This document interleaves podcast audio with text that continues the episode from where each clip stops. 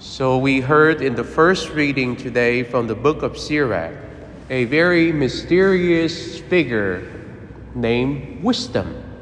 And by this time, we should remember that the Greek uh, influence had become very predominant in, uh, in, in that area, uh, uh the Fertile Crescent itself. And, uh, and in Greek, just like in many Romance languages, um, uh, each pronoun could be a male or a female. And the word in Greek for wisdom is Sophia. That's why when you study philosophy, it's named philo, philosophia, mean the love of wisdom. Wisdom is this uh, intriguing uh, figure that uh, the people of Israel begin to contemplate. Hmm?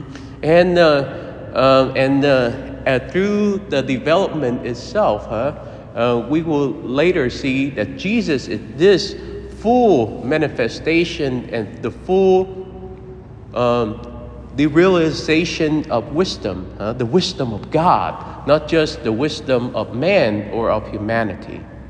My brothers and sisters, too many times I think we think that we're wise or we're better than other people, even to know the, the wisdom or the plan of God. But our wisdom is finite, it's limited because we are the created, not the creator. And the wisdom of the creator goes beyond our time, our comprehension, and our own feeble mind.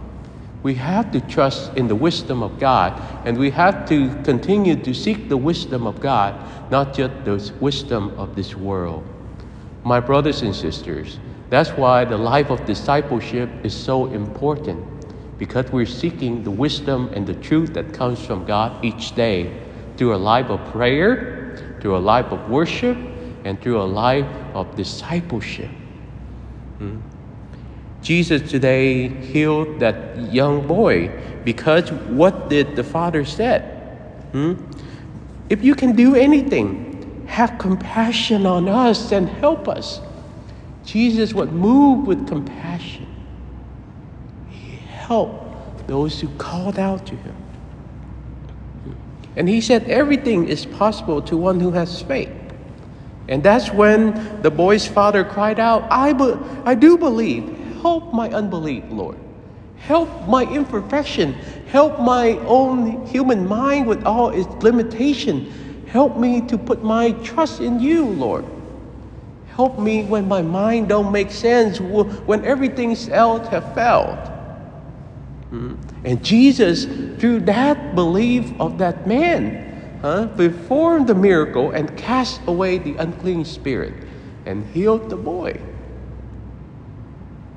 And when his disciples asked him, How come you could do it? And we couldn't do it. What did he say? This kind can only come out through prayer.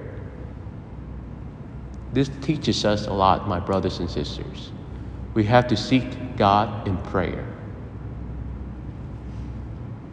We somehow, at Catholics, think that if we know all of the teachings of the church and all the commandments or whatever, somehow we hold the magic potion and we can command God. No.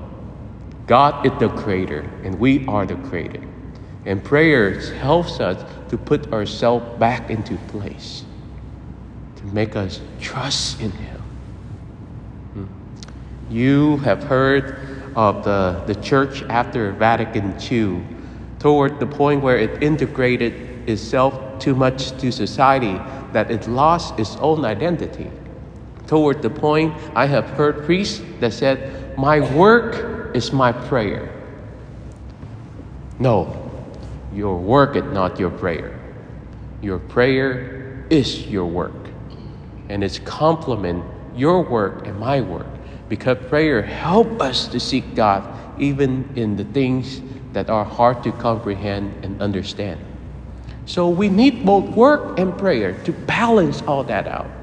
But most important of all, just like what I preached on Saturday, how much time in our life, in our day, do we spend in prayer to receive, to love, and to allow the love of God to be there even when it hurts, even when it doesn't make sense, even when things fall apart, and even when it seems like we're losing control. Invite God to where it hurts the most. Invite God into um, all the trials, all the sufferings, all the pains, and all the things that our mind cannot comprehend. Invite God there and allow the love of God to be there and be present to us. Allowed ourselves to sit at His feet and to receive from Him, and allowed ourselves to say, Lord, I do believe, but I don't understand what's going on at this moment. Help my unbelief.